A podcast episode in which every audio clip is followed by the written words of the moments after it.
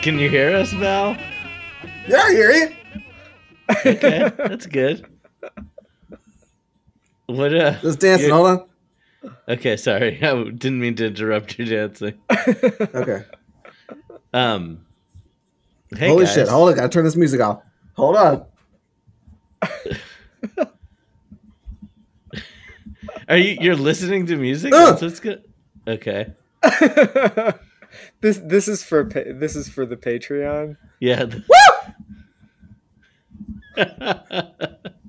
Are you listening to Cocaine Country Dancing? This is a Commando theme. Oh, the Commando theme. Okay. Well, hello and welcome to the dungeon. Yes. Welcome everyone. We are here this week discussing the 1985 film Commando, alongside two adaptations of a Shakespeare play some of you might have heard of called Macbeth. We watched Throne of Blood, Kurosawa's movie from the 50s, and we watched The Tragedy of Macbeth, the new Macbeth. Your new Denzel. With Denzel and Frances McDormand. And those are our texts for the week. Did you guys have any like new Macbeth thoughts that you hadn't had before? Mm-hmm. Okay. Mm-hmm. Are you willing to share any of them? Me?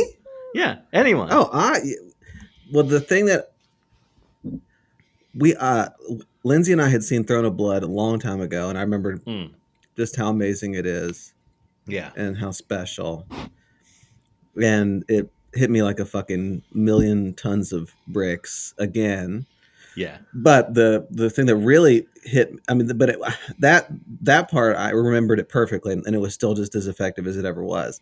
But this new Denzel Macbeth, The Tragedy of Macbeth, the thing that I've been thinking about since I watched it like late Thursday night is like the impotence factor, like was has never been higher for me.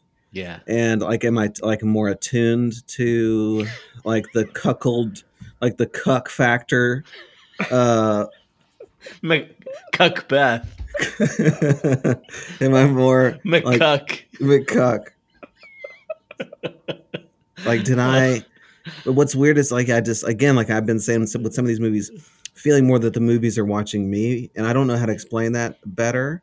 But no, I think I'm with this you. Macbeth was watching I felt owned again like by this kind of Macbeth, and I think I know it's brand new and I haven't read a lot of what people are saying about it, but I got like tricked into how I thought Denzel was going to approach this role. Mm-hmm. And the way he was portrays it.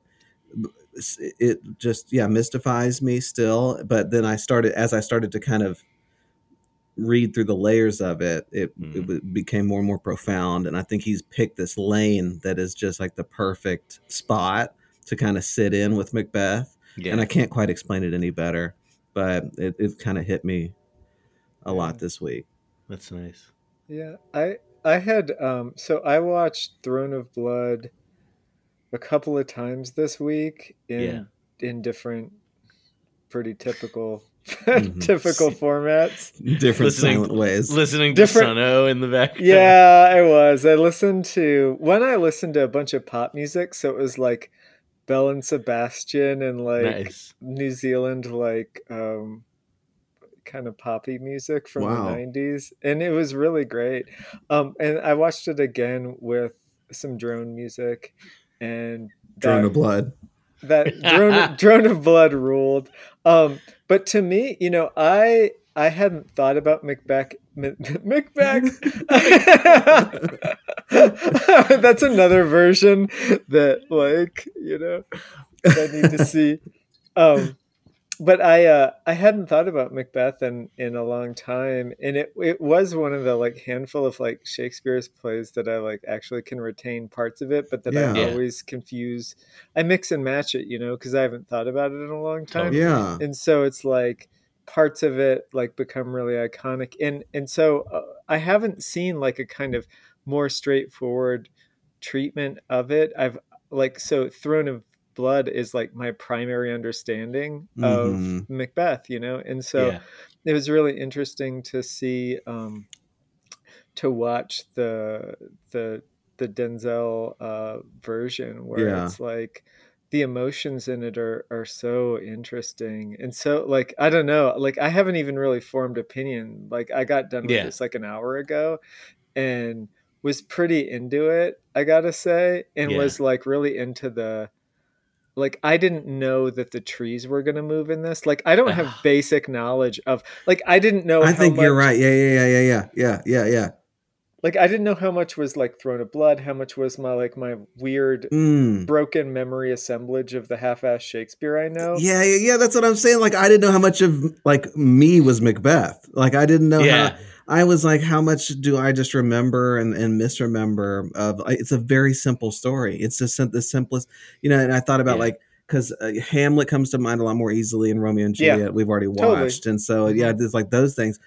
But then I thought like, is this a more adult like level? Like when we were reading this in high school, I don't think I think I took Shakespeare at this, you know, whatever this wavelength of Shakespeare was, and it's vibrating on different, you know, these different stories are vibrating on different levels. Well, and like it's humming. In part because the other movie we watched this week was Commando. Like I watched Commando before I watched either of these Macbeths. And I would apply like Commando. One of the things that blew me away about Macbeth, just like not even either of the movies in particular, but like the play and like the whole story, is that like, it's like this, like the action movie like precedes the story. It's like a story that happens after an action movie. Yeah. Like that the story of Macbeth kind of begins with him like off screen kicking ass. Yeah. And then you like you begin in like anyway like the main thought I found myself having watching the two Macbeth adaptations this week was like, what is the fucking point of power? Like all I do is spend all my time watching like war movies and dumb action movies, and it's like who cares? Like what is the point of any of it? It just like I love how in Macbeth like the characters themselves become like, it's like power for power's sake, but within the story they realize the futility of it.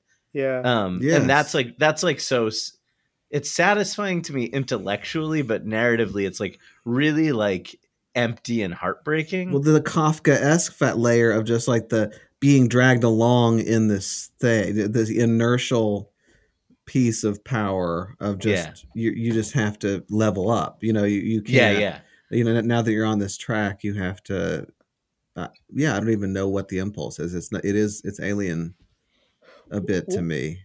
Well, watching this version of it was interesting because I just in the last half hour was just thinking about like retroactively thinking about it as a kind of Joel Coen movie, you know, and thinking about how it's so much like even something like Blood Simple or something, or like where there's like where you're watching like the treatment of Macbeth is like a dude that's like in a position where it's like he just makes the wrong call at the wrong time, and then just has to like follow through those consequences, and that it just creates more and more blood. And I think that it's a really interesting idea of like authority and power and evil, you know, because it's so about like the cascade of like suffering that gets brought down by something that's ultimately futile, you know. I don't know, I mean I was definitely having some like kind of middle of the road high school English student thoughts about all this, you know. But yeah, I have some I responded to Shakespeare today from beneath my my electric blanket upstairs. But I kept wondering, like, but I guess my point I meant to say earlier is if Crimson Denzel had shown up, you know, I think that this would be like a different. In our dungeon atmosphere, I was expecting Crimson Denzel to walk into this portrayal and he completely undercuts that. Yeah. In this it's like a pathetic way or something. I don't know what the. So does Crimson Denzel refer to like what aspect of his character in Crimson Tide? Like, I guess there's a fieriness. There's a it's not fieriness. Even, of course, there's a fire. Of course, this Macbeth is fiery too. Or gets burnt, but like doesn't is not in. Yeah, there's something different. It's not just age. I mean, I know age is a factor. Like, and and they're playing with that too. Yeah, but no, what were you gonna say? Seth? I was gonna say that the tragedy of Macbeth Denzel feels closer to like Training Day Denzel than it does to. See, I don't think I've ever seen Training Day. Oh shit! Oh wow. Yeah, we're adding that to the dungeon. Yeah, that's a dungeon and a half. Drop it in. Yeah, I don't know if you've tried any of that chocolate, but I didn't know you liked PCP. It's one of my favorite scenes. It's just like, oh, I didn't know you got wet. And he's like, makes him smoke PCP. Oh God, I know. Wait, is Pacino in that one? Is Pacino? No, it's Denzel and Ethan Hawke. Yeah. Yeah, no, this Denzel is... Oh, Training Day, yeah. Well, Crimson Tide Denzel is, this, his, main characteristic is competence or something. Yeah, right. And this Denzel, he's, I don't know what it is. He's, I'm just saying, he didn't bring the same tool set to the, toolkit to this at all. And, no, different. I'm trying to read what he... The technique that he was bringing it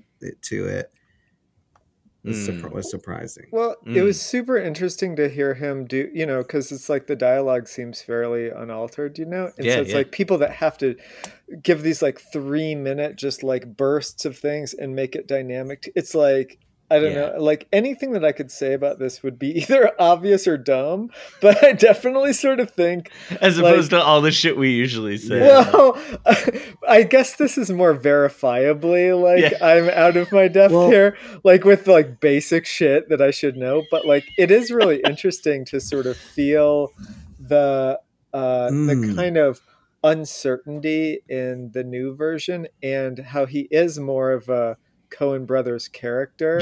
Yeah. He's much more of a person who's caught up in this complicated, but also really elegantly straightforward kind of narrative too. It's not there's 35 characters you have to keep track of in this, in how this is portrayed. It's just right. What is happening. You can kind of pretty much tell what's going on. But I definitely was thinking about a difference is, Toshiro Mifune really performs his inner tension through his face a lot. Unbelievable. And I don't know anything about no theater. This is going to be a list of things I don't know about. Please. But I really loved, watching Toshiro Mifune every time is just such a fucking joy that dude ever lived. Not only is he a great actor, but he just brings the fucking hotness out of the fucking clouds. It's not just hot, good looking either. It is a burning. It's literal heat. Depth. Yes. Yeah. It's you can see his eyes from 1,000 miles away. I don't know how that's even possible.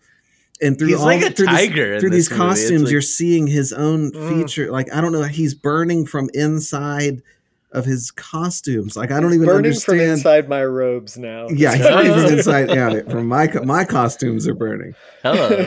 But no, an incredible thing. And what these movies are missing is the in Commando you get the shot of just a bicep pulsing or Oh dude, I had 10,000 thoughts about Commando that were all erased from my memory around Friday afternoon. Shit. But I was really deep. It's I was deep into Commando. And then I was deep into Throne of Blood. Yeah. And now I'm there's something about that sequence. But so I watched. Well, I watched Commando, the story of John Matrix. with Commando: The John Matrix Story.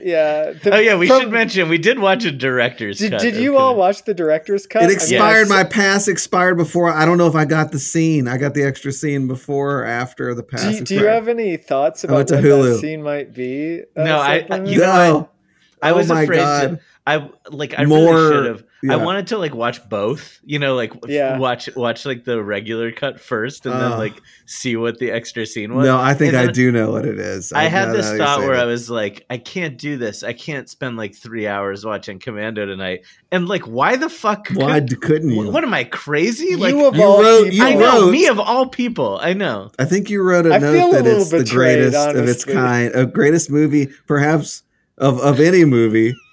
But definitely of its kind. But certainly of its kind. So this is not to pile on you here, but you're the Denzel version of Macbeth here, where you're just caught up in something here. But there's clearly a different choice that you could have made here. I know. No, you just slapped Commando inside this Macbeth thing. So quickly, the way you cocoon this shit when we're talking about movies and what we're going to do with them, it's just amazing. Well, and I felt like I was on a submarine fuck. And you were giving us a command and me and Seth Parker were holding keys on either side of a door. And then we just kind of opened it up and then handed you the Nintendo cartridge that you put into your chest. Crack the Nintendo cartridge. Not open. Into your shirt, into your chest. And your neck. Nuke it. The nuke from inside. Yeah, you got nuked. And then after that, in the wound, we put some Mandy bugs. But what's so fucked up, Seth, the trees move for John Matrix 2. I know. Did you see that shit? They're he smells that shit in the trees before it goes down at the beginning of Commando. Yeah. And it's Burnham wood. Fucking, what is it? It's a undulating mirror of Macbeth, that's popping out through even Commando. Incredible. Through smells. It relayed through smells. Yes. Yes, captured in the smell. It is amazing that that John Matrix literally smells danger, and then there's that guy who's been shot, and he's trying to. The guy has been shot, but is so confused about what's going on, and John Matrix tries to explain. But the guy says it. Goes, hold on. I know. He's incredulous. He's how the fuck am I supposed to smell it coming? You're telling me to smell right now? It's amazing. Dude, guys are bleeding out in the kitchen. What's being done with Arnold's body and his corpus, his oeuvre is amazing. And I know it's it's super early Arnold. Yeah. But it's just it's just amazing to me the way and the Reagan thing and the churn, the sausage being made of Arnold and he's just a machine. He's like Tetsuo. We need to watch that shit. We need to watch that the Iron Man. Yeah. Cuz it's just this wild weaponized. It's again something I should be a RoboCop, something I should be totally unattracted to. And I guess on some level, it's you take that, but you make it a good dad. Yeah, I was gonna say because he's a dad. Because he's a dad. And totally absent mom. Where is the mom? Is there even a story of the mom? She died. She's dead. The implication is that I think the movie implies that she died in childbirth. If this was a movie starring The Rock, that's very Macbeth. He would have gotten back together with the mom. The mom would be across the country. Even though she had died in childhood. That would be a minor plot point that she came back. Fucking. But we got Radon Chong. It's so I love Radon Chong. The icons, so the iconography, the symbols that are floating through Commando are just as potent as Macbeth's ghosts. That's what I was thinking when I because I had never seen one frame of Commando. I thought I had, but I was every time someone new would come on screen, it was when we watched Bright Star, and I think I told you I got really high and was watching all the costumes, and it was just hats. I was I was just fucking Alyssa Milano just destroying it. in every scene. I thought a lot about Alyssa Milano as an actor in this a lot, because there's so much like she's so good in, especially because I watched it the first time with the sound off. So I was watching like gesture acting and stuff. And like as a kid, like that's usually the weakest part is like they're like really like cartoonish, or they're just if any children are listening, whatever. You hate child actors. Yeah, I do. Yeah. I do. And don't worry, I mark the episodes as explicit. This is explicit. But I don't know what's happening to me, but I used to watch so many movies, and if there was a kid on it, I would just be like, fuck this, I'm out, you know? And now maybe I'm just becoming less of a psychopath because like my friends have children that I actually know, but you like, have to, like interact with. That I'm interacting with, but I'm just like, oh my God, like I don't want people to like you to throw grenades at people, you know, but I was thinking there's this one scene where John, I can't remember who is shielding Alyssa Milano from some sort of explosion. And I was like, that's gotta be, it's got to be a body double, or that's got to be a dummy or something, because it was like, I think it was Arnold Schwarzenegger just like pressing on her head, you know, like, And I was just like, Alyssa Milano is like such a pro in this. And then like, I was like, that has to be bullshit. And then I watched the scene in a continuous cut. She just gets up from that position and runs. And I'm just like, that's like demanding shit. You know, it's like, first of all, it looked really scary.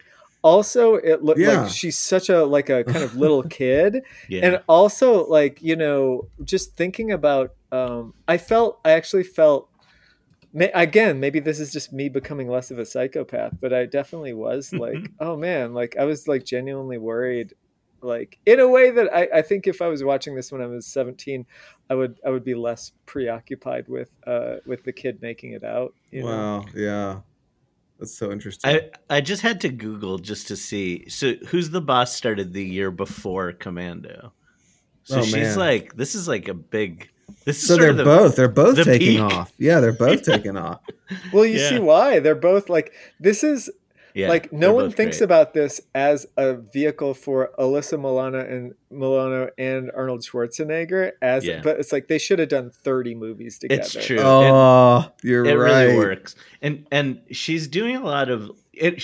Her performance actually reminded me a little of what Drew Barrymore is doing in Firestarter. Totally. Yeah, smart dude. Smart. Yeah. Wait, did Commando? Wait, the guy, Firestarter, the same director. Oh, I think you might be right. It's the same director. That's why you... John Lester? Yeah. Mark Lester? Yeah. Wait, is it the same? Yeah, Commando... Wait, I hope I'm not wrong. Hold on. He's connected. Wait, it's like so... It's so. There's a connection recently. Just because you just said that, maybe. No, I think you might be right. Mark Lester did Commando and... He did Firestarter. Amazing. Consecutively, Firestarter and then Commando. But no, Commando is way, you're right, is way up there. Yeah.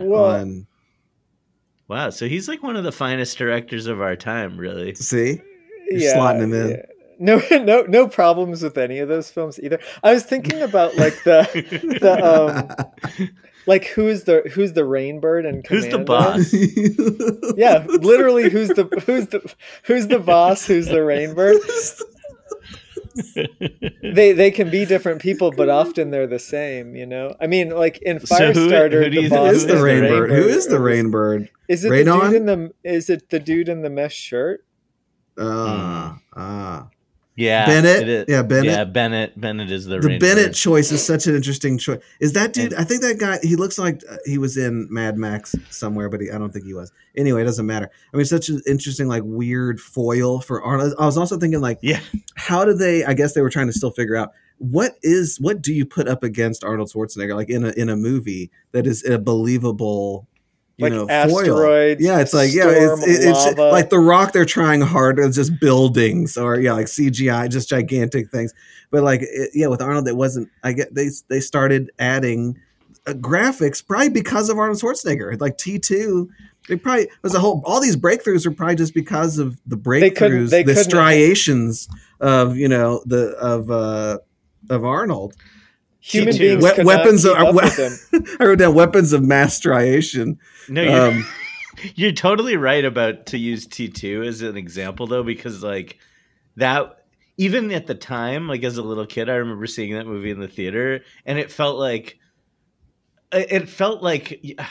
you don't know how to put it into words when you're a little kid, but like the movie creates this thing that you're supposed to believe is unbeatable. Yeah. So that, but like the part of the joke there is like that there's nothing unbeatable, that Arnold already is like a Terminator. Yeah. Like that's the thing. Like I was trying to figure out, like, cause of course, if we've talked about George, we're going to have to talk about Arnold's body in Commando is the most, but like, I also remember, I mean, he's no George, but. I also remember thinking of how huge he was, and that not that he is not gigantic. I'm starting to like he's getting smaller in my understanding of bodies or something. Maybe bodies are getting bigger. Maybe people as I am bulking up. Yeah, as I, yeah. Maybe it's just a genetic perspective. As I'm injecting anabolic steroids. As you're growing like a foot and a half every day and gaining 300 pounds. And are you? Is this a record? I think he's from Chicago. He's are you a in fucking joke? No. It's no. Like, do you ever have like a dream about like your elementary school or something? And you're like, that's what I'm saying. There like, we're going. If you go back, like everything would be much smaller if you saw it. Yes. Now. Like, yes. In the dream, like you go back in a dream and it looks so big, but if you went to that space, it's like I'm going back to gigantic 80s Arnold, and it's not quite as big as you're a grown up now. Yeah. So I'm getting to enjoy that shit. I'm going to beat his ass up now. By the way, you've been imbibing fucking The Rock like nuke in your neck for that's the what I'm last saying. Yeah, years? I think so. This dungeon has just completely changed the whole the perspective on entry. By the way, requirements, minimum requirements. The actor who played Bennett, Vernon Wells, he is also in Mad Max 2. So, yeah, okay. He's in Weird Science. He's in Inner Space. So just is saying. So you know how in what's in No Holds Barred, like the way that do I ever that Rip gets really like worked up in that like wrestling kind of like ungovernable emotion. Yes. Like, that's even larger than the ocean of his body. Like that's what happens a lot with Bennett is like Bennett is like, I would say that like Schwarzenegger is like a kind of thinking person's governed. Bennett, you know? Yeah. Oh like my God. He's like a Bennett. The governor. He's the governor. Yeah. No, you're right. He's Bennett. You're right. Governed. That's Bennett the thing. It's like governed. if it were whoa. Yeah. Hmm. That's a good point. Bennett governed. Huh. Just blowing my mind. Wait, there is something I was going to say. That's the thing. Well, there is something about like the Arnold. I mean, it's just like it's not an 80s thing, but it was like, it's just this perfect. Yeah. He is a governed. It's like this. Yeah. This Thor thing, but contained, an uncontainable contained thing, you know. He I was writing down like also, you know, like you had said, he gets like the ripping the seat out of the car and all these things. He gets crammed into this airplane and like he just doesn't fit anywhere. Like anytime he goes, I was like, oh, this is Landman's favorite thing, just like you know, a man like shoved into a can. It's one of Seth's favorite things, but it's like it is. Yeah, or just the summary thing, just like cramming dudes into tin cans. I never thought of it as that. What I'm really obsessed with is cramming dudes. Mackerels. Biggest cadre of men, like under per square inch in the deepest water, in the dumbest milieu, highest pressure of men in a can. That is kind of what I'm looking for. Wait, it's interesting. Though, if the movie makes a mistake, it's that. Commando. Yeah, If it makes a mistake, it's that I could do with like just give me less Bennett and more Bill Duke. Yes, like, please. Just make Bill Duke be the guy that is the bad guy through the whole movie. I don't know why they had to be. That's like I don't know. Bill Duke is like a blessing in my life. Whenever he appears on screen, I always am like, Bill Duke. Like when you see Bill Duke at the beginning of this, exclamation. Yeah, I know, exclamation marks on my notes. Holy fucking shit, Bill Duke. He's the only in like Predator. It's like, and he's like the only person in this movie. Like forget like all the other bad guys. It's like, oh, Arnold's not going to have a problem with any of these people. Yeah. But like with Bill Duke, you at least believe like, okay, this is like a worthy adversary. Bill Duke starts off on I wrote down he's on a rampage. I mean, he's like completely... Duke starts off on a complete tear. It's true. And I feel like so many people in movies of this era, like if you were to like be an alien and understand human culture through film, you would think that like you would have a 1 in 5 chance of being murdered with an Uzi. You know, there are so many fucking Uzi murders around this time. You know, like I think probably like disproportionate to like Uzi violence in the larger world, but like there's so much like overstated it. But I remember that being a real part of like little kid 80s imagination, like gun violence stuff is like this like little gun that was like really chaotic that like was in all these movies, you know, like it, you know, and it was like exciting but not precise enough to kill the hero all the time, you know. That's a good point about it. Well, and it's like you're a little kid. It's like you could just be like at any old Brown Mall and like. Thank you for saying the Brown Mall. Someone could just like come in and start like Uziing the mall. Like I feel like that could happen now. Yeah, this Brown Mall is so good. Can you just do a like? I really liked it the other episode where you like reiterated the Brown Mall distinction. It was like you said that something you can't have a brown like a brown. It has to be. It's a different institutional structure, right? Like, well, it's just like that color. When I was trying to explain the Brown Mall, it's like this certain color of tile that malls had. Like it's like I'm actually talking about like a color that I don't think was used in any other context. But I also think like there's something. This mall too made me think of. I'm still lost about the whole concept too, but I wish I could bring you all to the Village Mall. I've been to Brown Malls and like, but there's a cave factor to it too. Like this is not a downtrodden mall in this. And I was thinking about Arnold Schwarzenegger in malls, like in Terminators 2 also, but he allows us to go through malls. But this is just like this. Yeah, it's a pretty nice mall. But it's just like the depths and the caverns to the dungeon, you know, the dungeon layers to the mall itself is just kind of this backdrop to whatever. Okay, wait, you know what? I'm just remembering a good Brown Mall in a movie we've talked about on this podcast is the mall in Valley Girl. Oh. We should rewatch Valley Girl. Yeah, we gotta do Valley Girl with Bouse. Do a Donnie watch as the Brown Mall. We got some Brown Mall watch. We can mall watch. We need to mall watch some of these things. I thought you were going to say Scanners. Yeah, I thought you were going to say Scanners because that was that was kind of quintessential. That's the Ur-Tex. Yeah, that was the Ur-Tex. Yeah. It's also a brown Canadian mall, which throws another wrinkle into it. Which we need to go to some of those. Can we do a tour of those? Can we just? Seth, I like what you said about a cave. Like it's a cave. There's like a cat. Like there's just like it's not. This one didn't have the Walden books, but I mean, it's just like it goes on. You know, just like whatever. It just reminded me of how lost you could get. Like especially as a kid, like just getting dropped off and like you could just get lost. Eric and I could get lost going to Taco Bell. You know, just to get a taco. I would love to get lost in a mall with you. Yeah. Wait, Bouse, the airport in the Call of Duty game, I was just thinking that. Yeah, Terminal. I was just thinking that bookstore. Tell me what is you're talking about.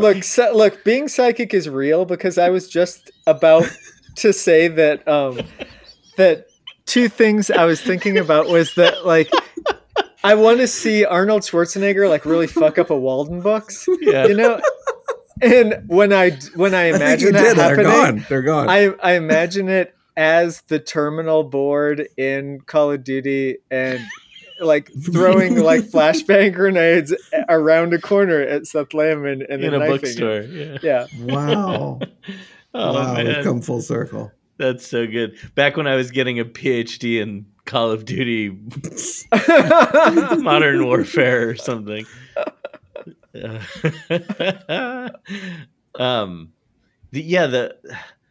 something about that.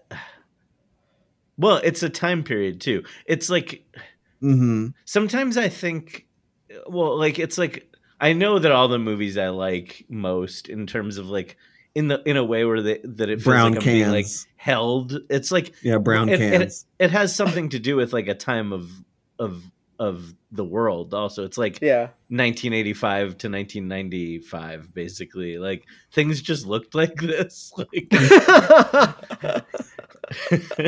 like that's like a thing that's going to be on the credits of like a DVD re-release of something. There's, things just look like this in like 1986. Yeah. Well, go ahead, Seth. No, I was going to say, I mean, or it felt like that. I'm getting stuck in, I keep asking Lindsay, like, are you feeling like this? You know, it's just like this weird nostalgic thing. I've just turned 40. I don't know if I don't know if it's around an age where you start to like, it feels like these cycles of feelings, you know, it feels like I'm feeling like, when I was 17 or 18 years old. Yeah. Like just that's a thing, I think. And I can't explain it in any way that is meaningful, but it's just contentment is not the word, because I wasn't particularly happy, you know, but it was like everything was okay and nothing was off. Nothing was an emergency and all the check marks were checked. And then it was just kind of the stasis. It's a stasis thing, but, like I say, it kind of gets, but it reminds me, kind of seeing some of these movies kind of get me in that zone too, of back to what I'm feeling. Like I'm feeling this now. I'm feeling 85 now. Like that's a weird time warp thing that's going on. But I keep like writing about like, and I think in all these movies, I was just kept writing about like kind of compressed time or, you know, I think about too, like I had written it about Mifune and you know, this like you're watching, like I was trying to describe like what you're seeing in his face. And it's like, you know, it's like more than active trauma, you know, and it's like he's lost in time, you know, it's knowing what's going to come later, you know, but it's like you get frozen now because of knowing what's coming later. And it's just this time thing that's happening.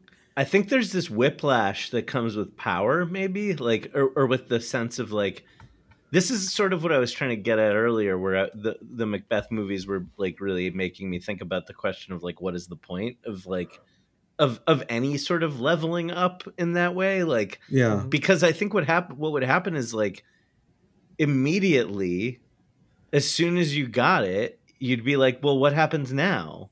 Like, and if the answer is like that, you have no progeny and like, there's no like, and then you start, I don't know, like in both, in maybe in all Macbeths, there's like time is weird because it's like the beginning of the movie the beginning of the story happens like it's the end of a battle and like the news of that battle. Yeah. And then like this immediate progression of events that feels like it might take place over a couple days. But then like, the tone of the story stays the same kind of, but you sort of flash forward some amount of time where like people have gone to like to another country to like to get away from him, regroup, like build that's such a burn to think about. People went to another country to get away from him. Well, for their lives. Like, I know. Like, but like thinking about it is like, fuck that dude, man. I gotta do it.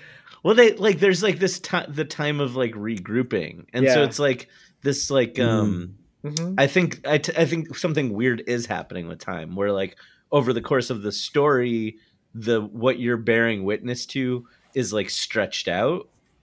Yeah, you're right. Or like the daggers held, it's just like he's seeing daggers. It's all there from the very beginning, and it's in the midst of, you know, in the break of battle. It's just another.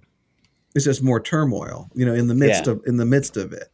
And it's turtles all the way There was a question I wanted to, when I watched the Denzel Macbeth, I was thinking about when he's walking down that hall towards killing the king, he sees the door and it's like a knife that he sees. Yeah. I was thinking that reminded me of like Seth Lehman, when you were talking about like walking out into your kitchen and thinking there was a big bug in a pot or something, or like just visual weird, like, is that real? I think it was maybe when we talked about ghosts at some point, but it was like definitely like that's part of it in this like really, I think, direct way where he's like, is this like, I is think this that a that, sign? Is this in it? Is this it should? Yeah.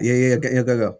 Well, that's where he gets fucked, because it's like in that like delirium of interpretation, he doesn't know whether or not to sort of follow the spectral voice or the sort of the voice of history, chain of command, authority, like what constitutes honor in that world or whatever, you know? Yeah. So it's like, it is like, I mean, I sort of see in that scene, like a perceptual decision between, like he's deciding to trust his senses or something, or he's trusting a certain version of madness or something.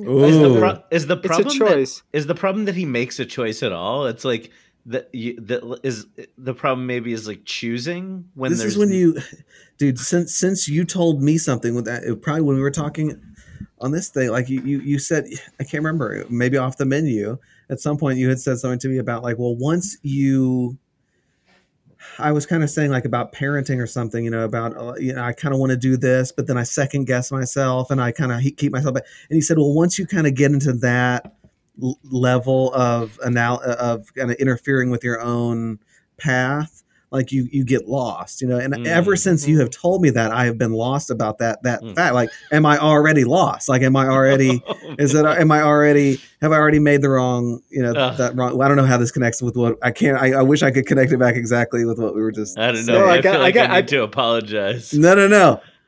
It's spider's web's forest, you know, like it's like that sense that like, I feel like the Mifune version is about getting lost, you know, like it's really about getting lost and then getting lost in between that line between wake and sleep or between reality, is this real? Yeah. And then kind of like, so I think it's so interesting to think about like, what is the will that, or what's the part of a person that like, it's a decision to make the mystical real and to act upon those assumptions. Like when they find the like witch in the Mifune one, and she's just in that like fucking weird backlit spooky space, like with this like loom that's not doing anything, that she's like, I'm so in love. I would say watch that without the sound on and just watch her do loom stuff for like 8 minutes. It's the best. It's the most amazing moments I've ever seen. One of the most amazing. But isn't there something about like, you know, like choosing your reality rather than making a choice? You know, like it's about like choosing of reality. You come to this and you just say, is it this or is it, you know, it's like, am I going to choose this or, you know, it's like you've already made your choice. You know, am I going to decide that this was the thing that that drove me to do, you know, what I did? Is this going to be the... Well, it's choice and time, too, because, like, there's this, like, crunched for time, like, we have this one opportunity now, or especially in the, like, the older version where it's much more driven by fear and paranoia than this one. This one is much more about, like, ambition and, like, kind of moral cowardice. It's much more of a, like, Tilda Swinton as Macbeth kind of in like... Why did they do Tilda? Michael Clayton? Michael Clayton, Tilda Swinton as more of the Macbeth. Wait, Michael Swinton is a total Macbeth, maybe. Macbeth Clayton. Tilda would have been a great... Can I ask you? I want to see her as Macbeth. I have a question. I have like a question of the week, which is like, it a scary question? Like, are the doors locked in your house? Oh, no, Jesus, it's not that scary, but it's like, so one thing I was getting a kick out of was like the part of the play Macbeth where like, they get the prophecy from the weird sisters, and then like they're both, Macbeth and Banquo are both kind of like doubting this prophecy, and then things start to happen that make them like fall in line with the prophecy, and then like, and then Macbeth does all the stuff he does. And then there's this part later, like maybe halfway through, where he like he's like, I should go talk to the weird sisters again, basically. Yeah, like yeah. He needs like the re-download. And I just like, first of all, it just cracked me up. Like, but the thing that cracks me up about it is this question of like, when do you go to the weird sisters? Like, ooh. And I was just like thinking about like when do you like, is it like it's like a version of cheating maybe, or like looking up the answer? It's therapy, or like dude. No, it's therapy. Is it therapy? No, I'm not saying therapy's cheating, but I'm saying like, is that it's not the redownload? It's like, it's not the reminder. And it's not, but it is. There's no charitable way for me to say it, but it's like it's a way of I'm gonna find the frame. You know, I need the frame. I need to reset the frame. Help me set the frame. And wherever we're gonna look is where the action is. But I see what you're saying. I don't know exactly, but it feels like that's part of it, and. Not in Macbeth per se. I mean, I don't know if that's but yeah, I mean, I'm not trying to point to selfish. It's not a selfish act, but it's, I don't know I would like to know what the impulse is. Like I'm wondering. Yeah. Like, what is the impetus that makes you be like, okay, I need to go get the download, or I need to go Okay. Is it part of the practice? Is it part of a practice, a routine, right? You know, of being reminded? And that would be the other question: is like, at what point, like, how many visits to the Weird Sisters would it take for it to become therapy? Like, where it becomes like the thing that you're addicted to, or something. We should start a Weird Sisters therapy. We are like a version of this. This is, first of all, that's my dungeon. Maybe that's everyone's dungeon, but I would have been there 10 minutes after. Like, you know, it's very Travis Walton too. It's like wait, what did you guys say? What were you saying about? Hold on, I got to write this down. Like, totally. Wait, his kids are gonna be yeah. Well, it's so Travis Walton, but it's also like I was thinking. So the question was at what point? So I think it's about. This is like a parallel question, but I was thinking like what it's less about like what choice are you making. And it's more about what reality are you in alliance with.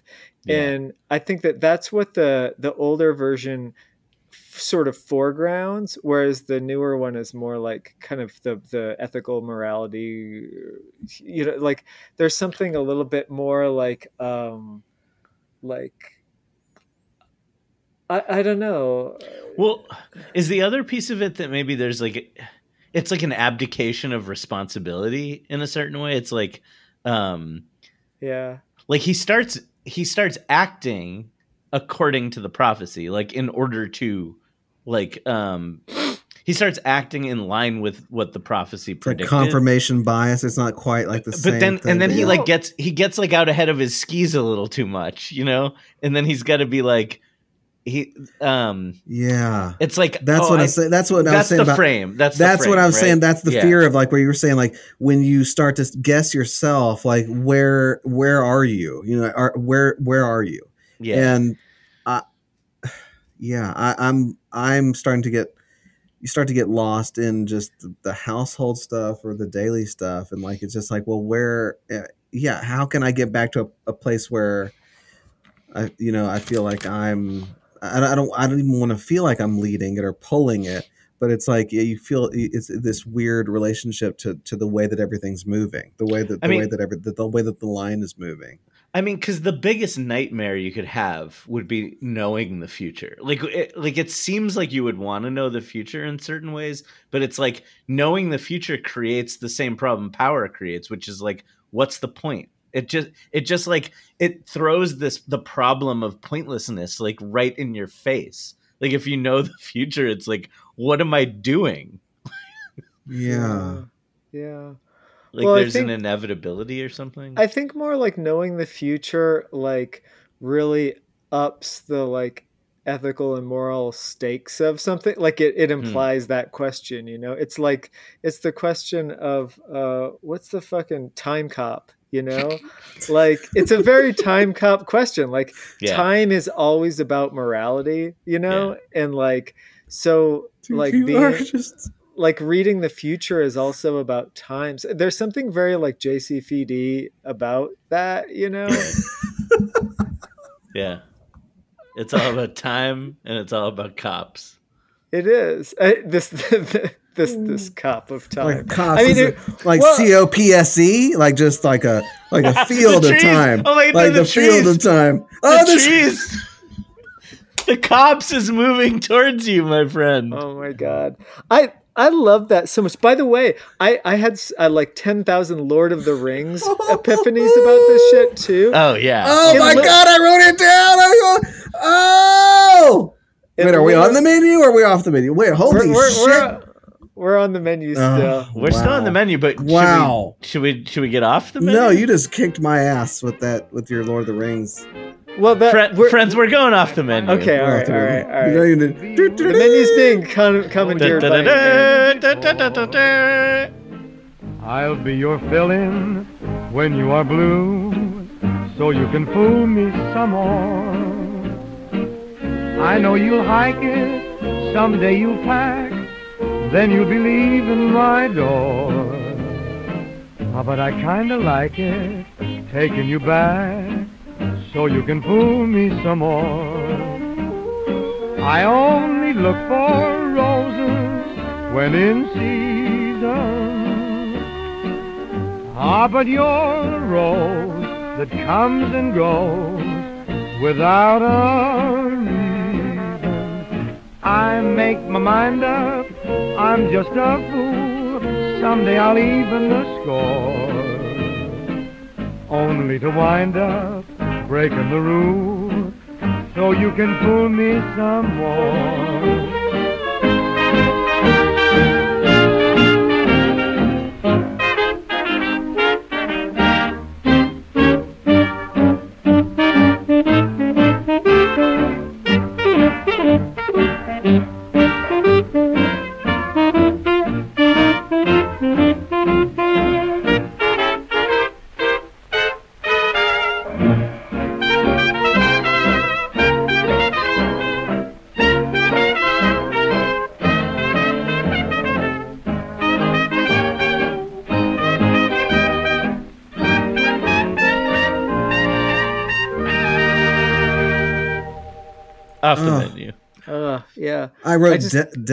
Death thinking about Lord of the Rings. Well, I was thinking about like how I was like, oh my God, like the Ents are totally from like Macbeth, you know, like Burnham Wood. When Burnham Wood. What is it? It does. It arrives Dunsinane. Dunsinane. Yeah. My whole experience of this is like learning things that everyone else has understood since they were like a teenager, at least. But like watching something like Lord of the Rings, it's like, oh yeah, of course. Like I'm sure he's read Shakespeare. Like I'm sure, you know, I'm the first person ever to trace a more contemporary treatment of something to Shakespeare. So I'm here to tell all the eighth graders of the world that I'm up to speed now. But it really was like watching, it was so like Ent, like not to get back into the Ent talk, but it is, you know, I was thinking like so much of the Mifune one is about like the getting the weird unlocatability of the castle and the getting lost in the woods and getting mired and all this shit, you know? Yeah. And it seems like that's like much more like there's much more like physical landscape in that one. By the way, I should just shut up right now and ask you to talk about horse clopping, because there was God, the fucking best horse clopping of any movie in the history of film. 45 minutes of that is just horse clopping, flag waving on the back, like most beautiful shit I've ever heard. I'm going to shut up for the next 10 minutes. Go. You're like a longtime listener, first-time caller. I'll take my answer off the air. I'll take all your clopping. I'm taking clopping off the air, yeah.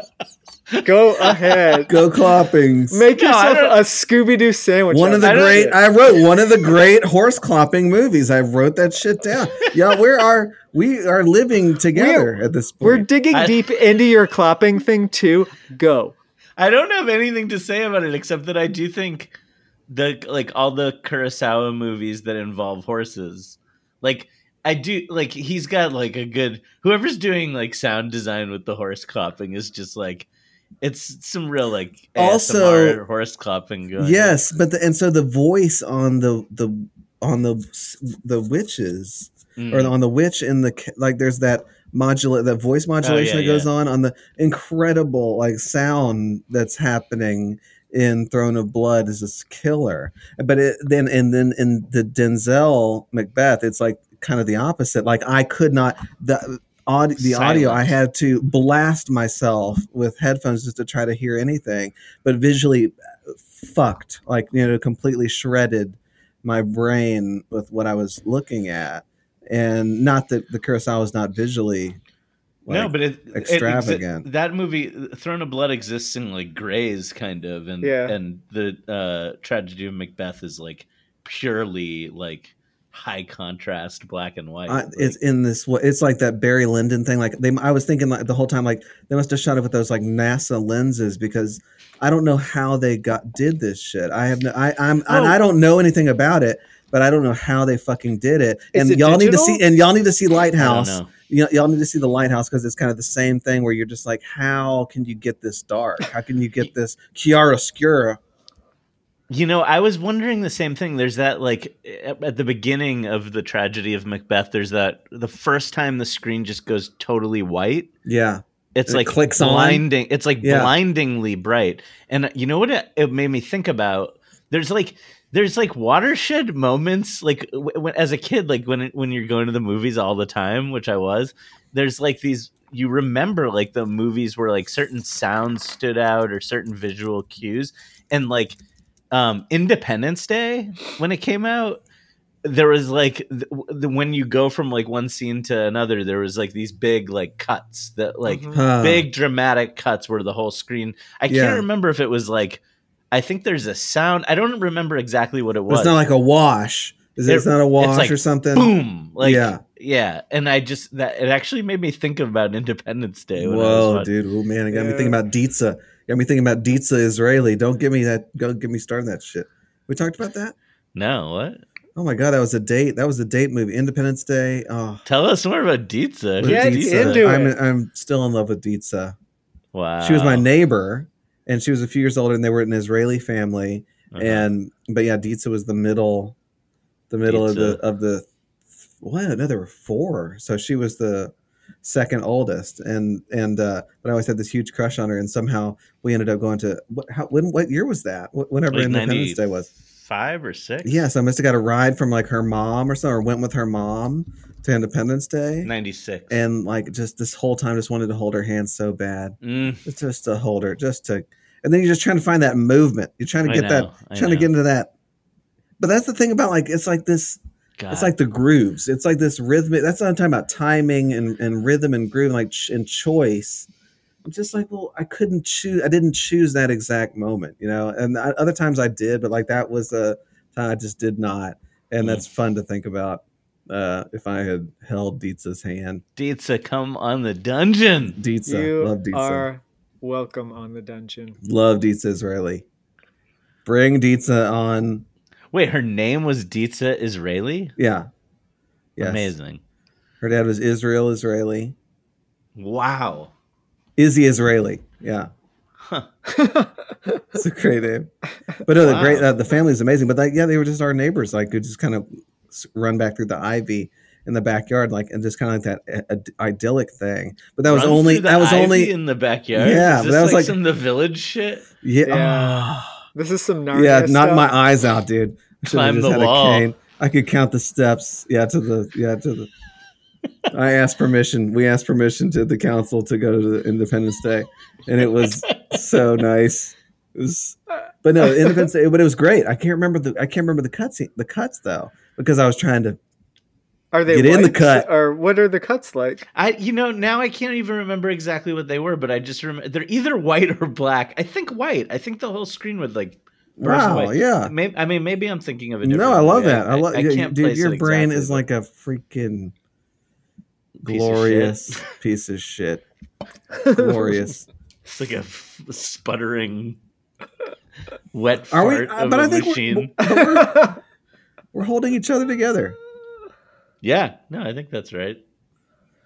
I didn't get to talk about that steel drum from the from Commando, but that shit I kept writing down about the steel drum. I want to write a long thing about steel drum work in the Commando. Score. In the Commando universe. Yeah, I was thinking about like, and I'm trying to connect it to his body, Schwarzenegger's body, just his metal, his weapon. Yeah, the steel drum weapon of a body. It's like you're banging on. It's like you're banging on his pectorals.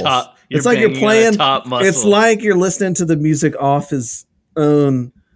The strings are like the sinews of his. Ding, ding, ding, ding, ding. Just right down his body. You know what a thing I like in a movie is? I like when these are my favorite. I like when there's a I watched a couple submarine movies over the last couple of days. Oh shit! I like when there's a mission, and then the mission involves like there's like a compound, and like a small group of people have to infiltrate and destroy the compound.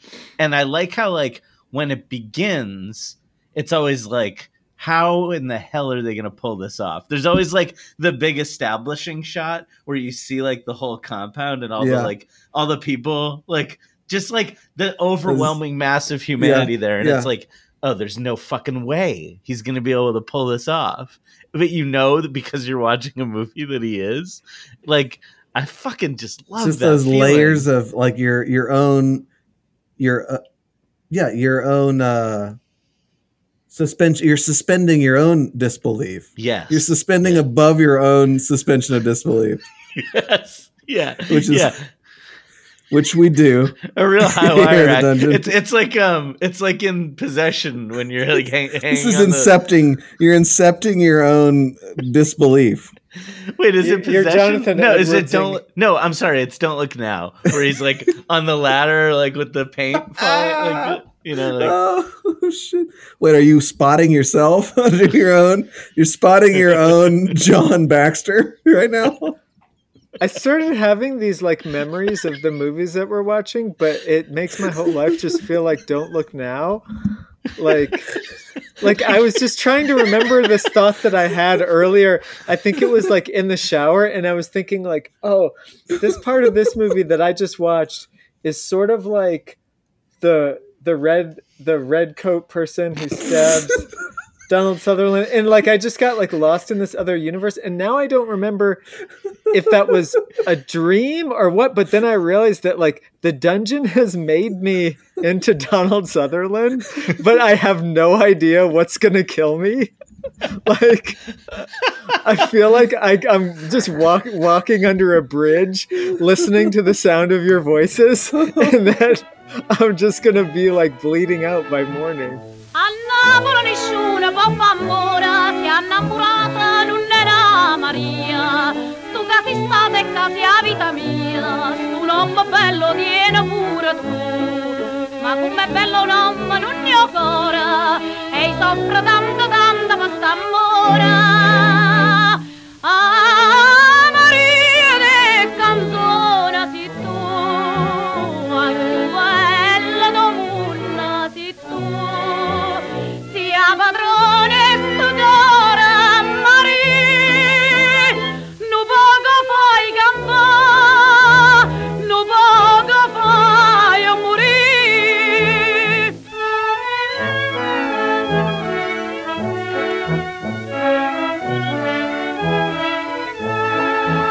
Tutte Maria so bella come sola, se non all'occhio nera e appassionata, e sto paese nostro che fata e mi sei fata già scegliuta a te, ma giuro che non me lascio mai, che soffro tutto quello che mi fai.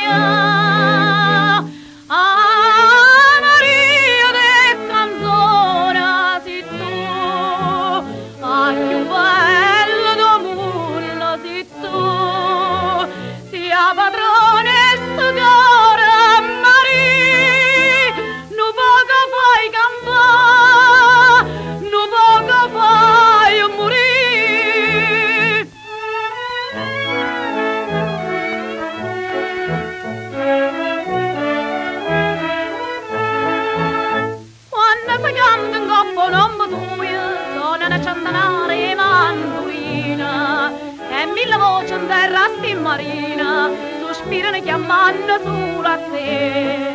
Io cata voglia sulla venta mia, ma poco un trisca e muore gelosia.